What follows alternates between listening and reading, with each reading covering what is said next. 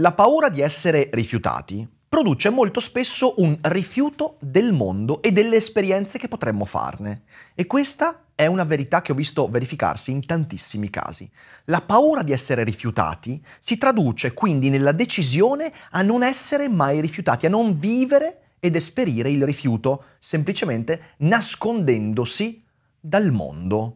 E questa non è una buona decisione per tanti motivi che discutiamo quest'oggi in questo Daily Cogito, come sempre, dopo la sigla.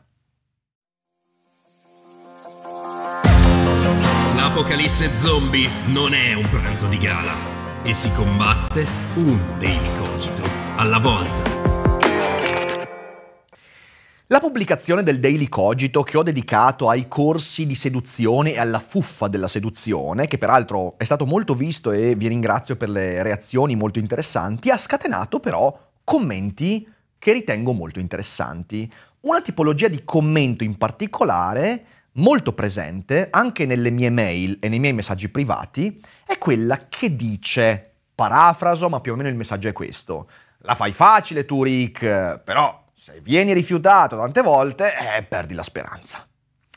E c'è un aspetto particolare in tutto questo, perché è vero, il rifiuto è doloroso, e una volta che vieni rifiutato tante volte, magari rischi di perdere un po' il mordente, la voglia, e ci può stare.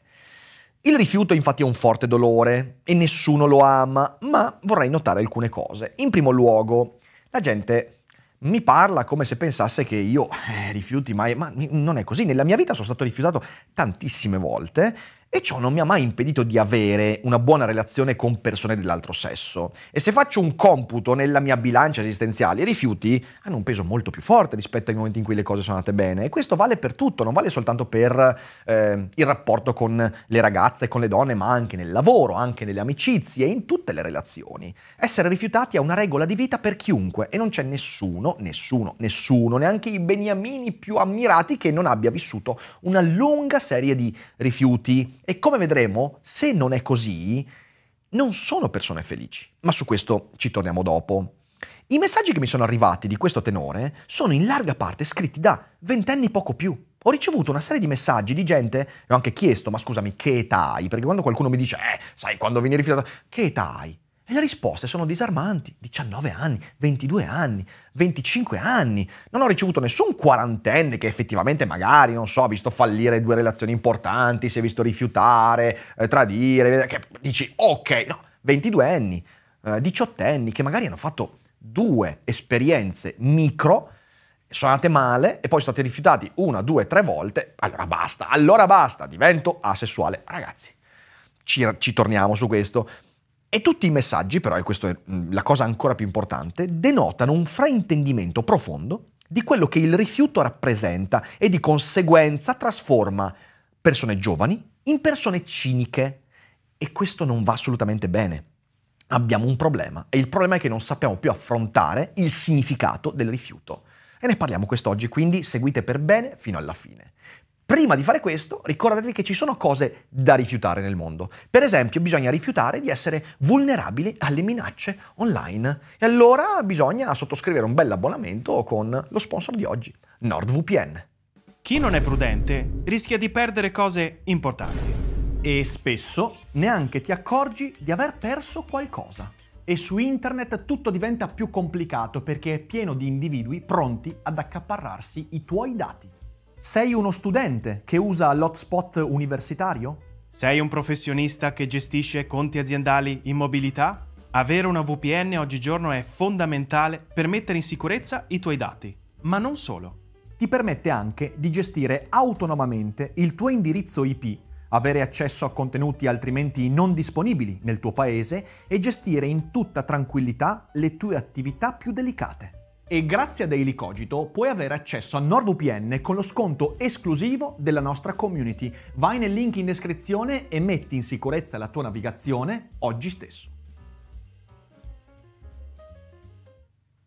Prima di tornare alla puntata lasciate che vi ricordi che adesso inizia la stagione teatrale vera e propria. Infatti in questi giorni mi troverete a Genova il 16 febbraio, mi troverete a San Giovanni Persiceto il 17, quindi se siete dintorni di Bologna ci sono ancora alcuni posti. E poi a marzo abbiamo un sacco di date, abbiamo Roma, abbiamo Arezzo, abbiamo Perugia con l'esordio del mio nuovo spettacolo Terra Solaris, il mio monologo su Solaris, che è una cosa che preparo da anni e non vedo l'ora di portarvi, quindi date un'occhiata al sito dailycogito.com o iscrivetevi alla Cogito Letter, che è una buona decisione. Non rifiutatevi dalla Cogito Letter, perché poi ve ne pentirete. Ma adesso torniamo veramente a noi.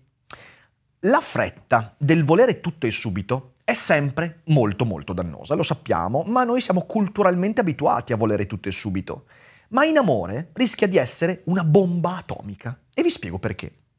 A 19-20 anni, io, il sottoscritto qui parlante, avevo avuto solo esperienze poco significative nell'ambito del sentimento. Perché? Perché io non sapevo chi ero, evidentemente. Per avere una buona relazione con qualcuno devi capire cosa vuoi, capire chi cerchi, capire una serie di cose per cui ci vuole una certa pazienza, ci vuole maturazione. E l'unica persona di cui ero davvero innamorato, peraltro, mi vedeva come il miglior amico. Io ho subito la friend zone universale proprio, cioè una cosa che mi ha scavato dentro per tutta la vita, per quel periodo della vita. E quindi, e in mezzo a questo c'erano tanti rifiuti, tante cose sbagliate, però soprattutto tante relazioni insignificanti. A 20 anni poi è capitata una cosa. Mi sono convinto di aver trovato la ragazza giusta. Era una bella ragazza, una brava ragazza, con cui si andava d'accordo, e io mi sono convinto che fosse quella giusta. E ho avuto una relazione durata qualche anno. Ma io non ero innamorato di lei. Lo dico anche con rammarico, non ero innamorato di lei. Mi sono reso conto molto tempo dopo che ero innamorato dell'idea di aver trovato quella giusta. E questo aspetto noi spesso non lo comprendiamo, che la fretta di avere tutto e subito in ambito amoroso ci porta a non conoscere la persona che abbiamo di fronte, a idealizzarla e a proiettare quello che noi desideriamo dalla nostra vita e non quello che invece la persona è.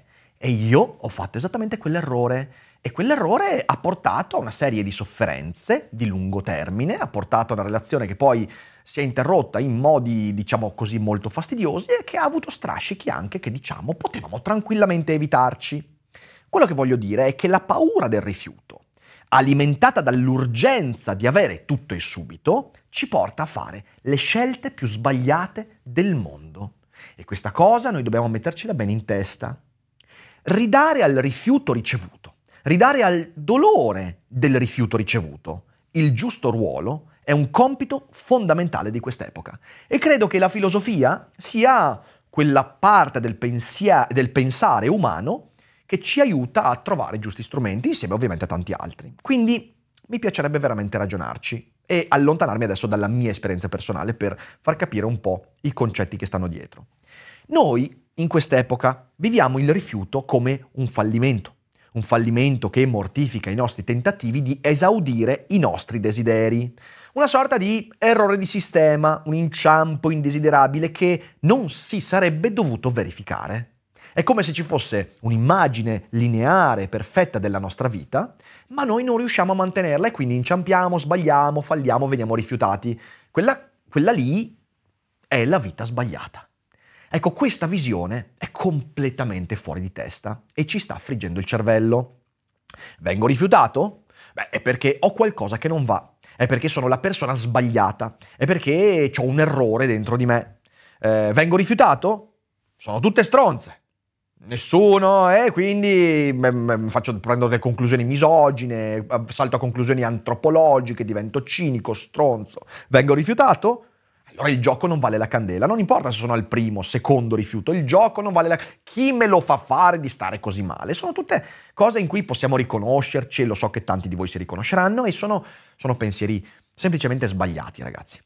Il dolore che consegue a un rifiuto non è più letto come un segnale che mi fa capire delle cose, no, è letto come un intruso, una sorta di demone che si insinua e devia il percorso paradisiaco della nostra esistenza. La risposta quindi di fronte al rifiuto e al dolore che ne consegue è anestetizzare, distrarsi, devo pensare ad altro e guarda caso poi ci buttiamo con fretta e furia su altri piaceri, altre dipendenze, perché questo ci spegne quel dolore del rifiuto e quindi lo anestetizziamo. E c'è un problema, che in quest'epoca noi viviamo circondati da anestetici molto persuasivi e quindi pensiamo che sia naturale spegnere quel dolore. È come se io andassi dal mio dottore e dicessi: dottore, ho un dolore al fianco, e il dottore, invece di chiedersi che cosa significa quel dolore, magari quel dolore significa che hai, che ne so, un problema renale, oppure significa che hai magari una cosa molto grave, che ne so, un tumore che va assolutamente diagnosticato, oppure un'ernia. No, invece, tac, anestetizziamolo subito, antidolorifico, perché così spegniamo il dolore e la causa del dolore permane. Un buon medico non fa questo. Ecco, un buon filosofo, e direi un buon essere umano, di fronte al dolore, almeno per un momento si chiede cosa significa questo dolore. Il dolore infatti è un segnale e non va spento a priori, e il rifiuto è parte di quel segnale. Ogni rifiuto che io ho ricevuto nella mia vita mi ha permesso di capire meglio me stesso e i miei desideri. Caro ventenne che sta ascoltando questo Daily Cogito e che ha fretta, naturalmente, perché siamo abituati così, di esaudire i propri desideri, tu non hai la più vaga idea di cosa desideri. Ma davvero, devi renderti conto che quello che pensi di desiderare oggi non è quello che vuoi veramente, perché scoprirai quella cosa fra molto tempo. E se avrai il coraggio di affrontare i rifiuti, il dolore e i segnali, piano piano, tra 5 anni, 10 anni, 12 anni, 20 anni, comincerai a dire: ah, ma era questo che volevo. Perché i nostri desideri, e questo in ambito amoroso è molto chiaro, corrispondono in modo molto particolare ed enigmatico a quello che abbiamo dentro. Il mio animo è la radice di quello che desidero e cerco nel mondo. Ma se io non conosco il mio animo, se io non ho avuto la pazienza di scandagliarlo un po', e lo si scandaglia proprio attraverso il dolore, il rifiuto, l'abrasione, se io non ho fatto quel processo, io non ho idea di cosa desidero. I desideri che sento a 20 anni sono indotti da modelli scemi e superficiali. Sono non quello che io voglio, ma quello che si vuole. Non quello che desidero, ma quello che tutti desiderano. I trend, le mode, i modelli, tutte stronzate di livelli straordinari che dovrebbero servire come microbussole, ma diventano sostitutive della nostra ricerca di sé. Non ti conosci, ma non è una colpa, è normale. Io a 37 anni ho appena cominciato a conoscere alcune mie cose, ok? Quindi a 20 anni io pensavo di essere una roba completamente diversa. Oggi rido nel ricordare quello che immaginavo di essere e di desiderare quando avevo 20 anni. Desideravo di essere delle cose che non avrei mai potuto diventare. Pensavo di desiderare persone, tipologie che in realtà non mi interessavano perché non corrispondevano a quella cosa che poi ho scoperto avere dentro di me. E fra 10 anni riderai anche tu al pensiero di quello che pensavi di desiderare a 20 anni. E sarà bellissimo quel momento, perché dirai: ma sì, ma va che coglione. E sarà bello. I rifiuti che riceverai sono importantissimi per affinare la conoscenza che hai di te stesso, e devi pregare di non veder esauditi i tuoi desideri da ventenne, perché è altamente probabile che quei desideri siano desideri di altri, siano i desideri che ti sembra che tutti abbiano, i desideri che ti vengono innestati dal marketing, di nuovo dai modelli sociali di cui siamo circondati. Tu non sai cosa vuoi a 20 anni. Ho conosciuto persone che a 50 anni sanno a malapena cosa vogliono, e altri, magari fortunati, si capiscono cosa vogliono in alcuni ambiti della vita, magari anche molto presto, a 16, 17, 20 anni. Però fidati, è una cosa rarissima, che non è un buon modo per condurre la propria esistenza. Il rifiuto, invece, è un metodo fantastico, perché il rifiuto ti fornisce indizi su cose preziose. Attraverso il dolore del rifiuto, tu metti in discussione proprio quei modelli che insegui, e così scopri, nelle crepe di quei modelli che si sfaldano e ti fanno capire che non sono i tuoi, scopri chi sei veramente, chi cerchi veramente, che tipo di persona si confà al tuo animo. E in quelle persone troverai piano piano questi indizi. Verrai rifiutato, altre volte verrai accettato e poi finirà male. E attraverso questo lungo percorso, che richiede pazienza, perché l'esistenza è dipanarsi di pazienza, inevitabile vederla così, scoprirai alcune cose che stanno sotto quelle crepe, sotto quelle rotture, sotto tutte quelle finzioni. Scoprirai come raccontare ciò che sei e ciò che vuoi, perché anche lì bisogna affinare il modo in cui ci raccontiamo, affinare il modo in cui siamo sinceri nei confronti degli altri, affinare il modo per esprimere le mie paure, i miei desideri e tutte queste cose qua. Scoprirai quali sono le tue caratteristiche e come metterle a frutto, come usarle, come manifestarle. E anche quello ci vuole tempo, non è una cosa che fai da un giorno all'altro. E scoprirai anche come capire chi hai di fronte. Scoprirai modi, metodi, linguaggi per scandagliare la persona che hai di fronte, per capire veramente se quella persona ha a che fare con te, se con quella persona puoi trovare quel quid di felicità che magari stai cercando. Ecco, capite bene che sono tutte cose importanti e c'è un solo modo: vivere il rifiuto. Al contrario, la paura del rifiuto è deleteria perché sposta il focus da queste cose che vi ho detto ad altro. Non sto più indagando dentro di me, ma sto cercando di evitare il dolore, l'errore, e così diventa un circolo vizioso perché non cerco mai me stesso e quindi tutto quello che cerco non ha a che fare con me. E la sofferenza, illudendomi di evitare la sofferenza del rifiuto lì, in realtà si estende per lunghissimo tempo. Perché quando tu non capisci i tuoi desideri e hai fretta di esaudire desideri che non sono tuoi, soffrirai per lungo tempo. Non mostro più chi sono, ma mostro ciò che i miei pregiudizi mi suggeriscono che funzioni. Questo avviene nelle comunità, per esempio, di maschi che fanno fatica ad avere rapporti con ragazze, parlo delle comunità Incel, di MRA e anche magari più toste, che si convincono che ci sono dei modelli che funzionano, perché la statistica ovviamente noi non la conosciamo, ma quel poco che conosciamo lo usiamo male. Ci siamo dimenticati che in realtà le relazioni umane non hanno a che fare con la statistica, ma hanno a che fare con le esperienze che fai, e che non importa quanto ti diranno che in realtà statisticamente nella selezione sessuale le donne cercano questo tipo di maschio, questo tipo di reddito, questo tipo di aspetto, questo tipo è tutte puttanate di livelli straordinari fatte per vendervi corsi stupidi e farvi imitare modelli ancora più stupidi. In realtà tutto ha a che fare con il vedo una persona che mi interessa, mostro chi sono, perché magari c'è un tipo di connessione, ma io smetto di farlo perché mi convinco che i miei desideri superficiali siano quelli giusti e quindi proietto quello che secondo me funziona, il modello che mi è stato detto essere giusto. Non mi chiedo più chi ho di fronte, ma cosa vuole vedere da me. Questo è ciò che mina alla base qualsiasi possibile futura relazione.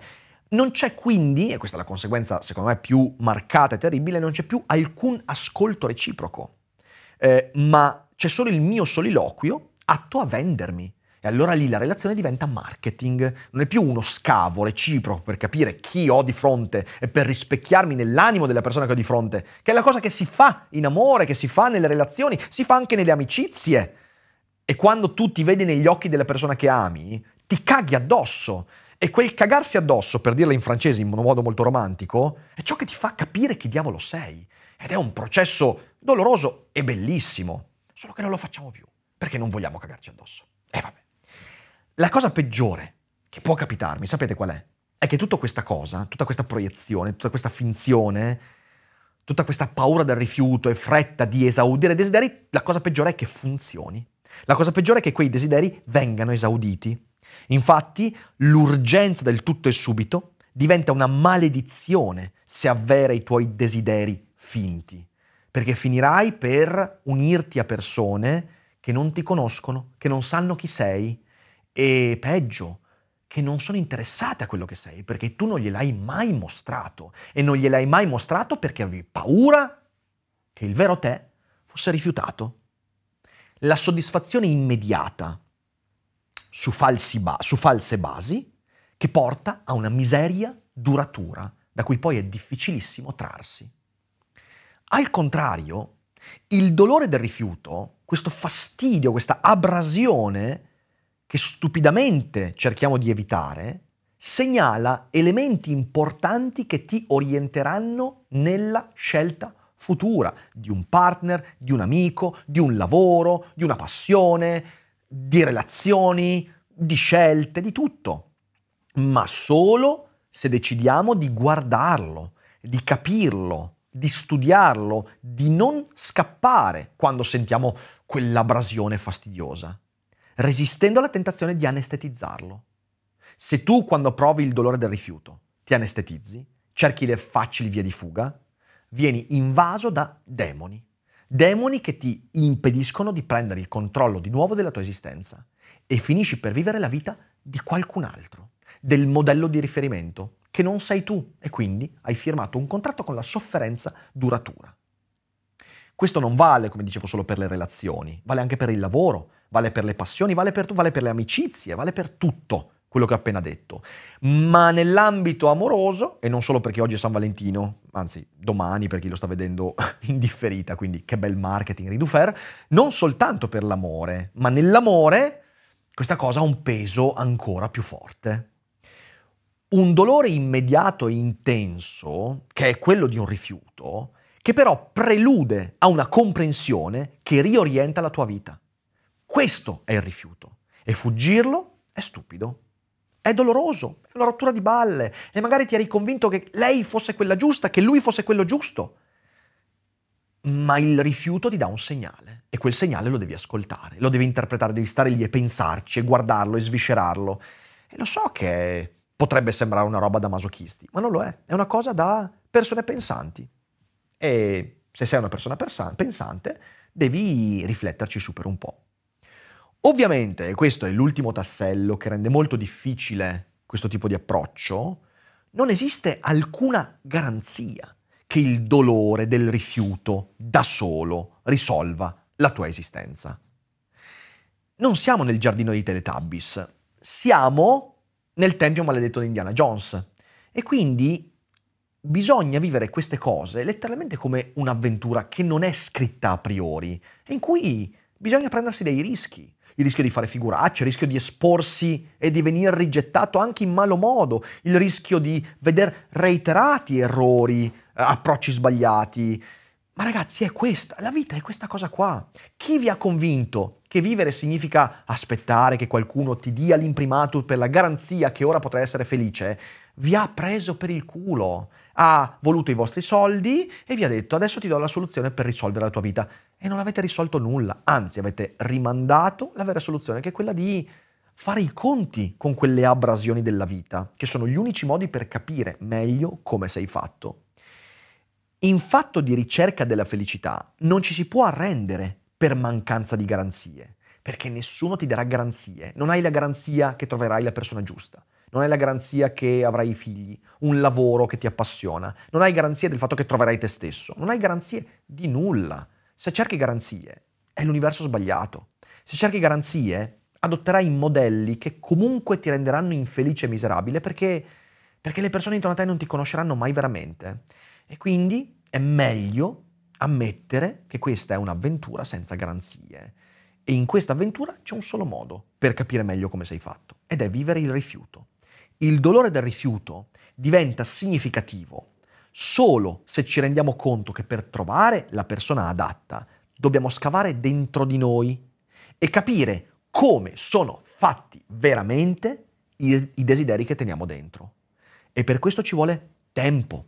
Pazienza. A 20 anni nessuno si è conosciuto veramente, raramente a 30 anni, e di nuovo gente intelligente, interessante, a 40 anni ancora a scarsi indizi, ma non smette di voler cercare.